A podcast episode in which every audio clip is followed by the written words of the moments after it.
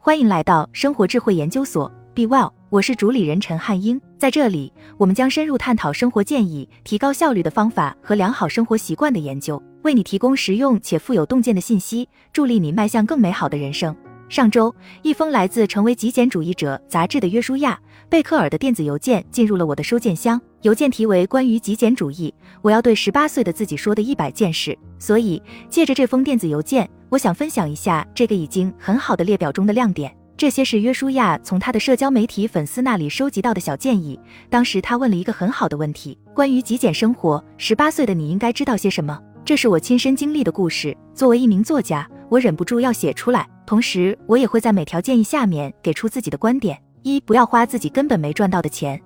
我二十多岁的时候在房地产公司工作，那时候房地产市场处于繁荣期，我每月都拿奖金。在上班时，经常有同事告诉我，他们周末去看了五卧室豪宅，这种情况并不少见，房子总是超出他们的预算。但这是一个你可以自证收入的时代，我的同事基本上是根据他们未来的收入来买房的，老板会给他们开出虚高的薪水证明。这样的同事，要么不可避免的要加倍努力才能偿还天价抵押贷款，要么就会丧失抵押品赎回权。不管怎样，他们都会感到压力和痛苦。他们花的甚至不是自己真正拥有的钱，这就是玩火。二，自己花钱，自己做决定。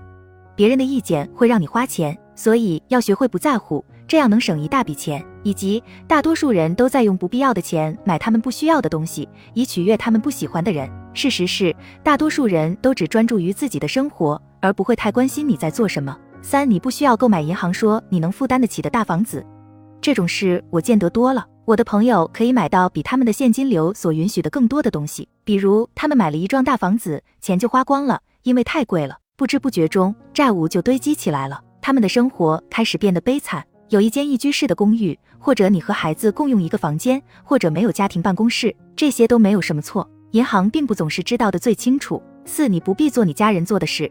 或者说，你不必做家人想让你做的事，做你自己的事。五买的体验能让你一直记得，买的东西你很快就不喜欢了。去年年底，我的一位最亲密的朋友死于继发性乳腺癌。五年前，我们和另一半去了一家多年来都渴望去的餐馆，这是我吃过的最好的一顿饭。我经常想起这顿饭和他。我十八岁的时候买了什么，早就忘了。六有孩子不见得会让生活混乱。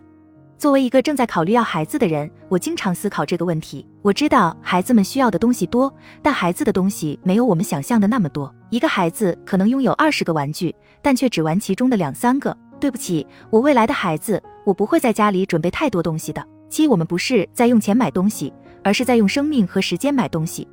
这是一个简单的生活忠告：你生活中需要的东西越少，那么你需要工作的时间就越少，就有越多的时间去生活。就是这样。八。买买买并不能治愈悲伤，购物不是一种爱好，仅仅因为某件东西在打折，并不意味着你需要它。在我二十多岁的时候，只要一难过，我就会去消费。有时候我整个星期六都在商店里转悠，只为买一些我根本不需要的东西。我本可以把这些钱省下来花在心理治疗上，这样会更有效，而且可能更便宜。九，别买房子，直到你确定要在此定居。我很早就买了一栋房子，因为我觉得这就是我该做的。但是我讨厌住的地方，为我的错误付出了代价，仅仅五年后就卖掉了，在这个过程中损失了数千美元。你的房子适合你的生活方式吗？你要一直在这个地区生活吗？当它不再适合你的时候，搬家车已经装不下你的房子了。十与和你想法一致的人结婚，在金钱问题上更是如此，而金钱仍然是导致恋情失败的最常见原因之一。金钱和极简生活紧密相连。即使是在你们想法一致的情况，维系良好关系都已经够困难的了，更不用说你们身处不同的世界了。找到与你三观一致的人。十一，不要让自己家装满老古董。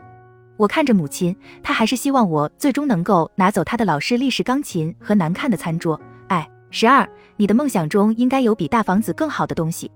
如果你买了一所大房子，那意味着你的其他梦想可能就会落空了，因为大房子很贵，除非你有很多现金，否则买一个大房子就意味着对很多可能性说不。你同意吗？十三，不要为开旧车感到尴尬。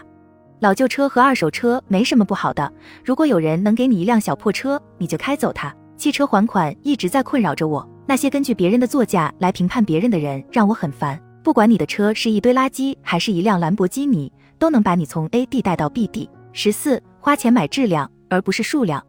我花一百美元买到一双凉鞋的那天是个好日子。那是二零一八年，这双凉鞋仍然是我唯一的一双凉鞋，每年的五月到九月都能穿。同样的东西还有我终身质保的荷兰烤炉、厨刀，还有我那优质的弹簧床垫。一次购买，多年使用，没有选择困难症，只有极简的快乐。十五，卖掉你用过的大学课本。我终于在三十五岁时把我最后一本大学书卖掉送人了。在过去的十年里，我留的最后两本课本一直被用来垫电脑显示器。那我为什么要留着它们？十六，婚礼搞得越大，并不意味着越好。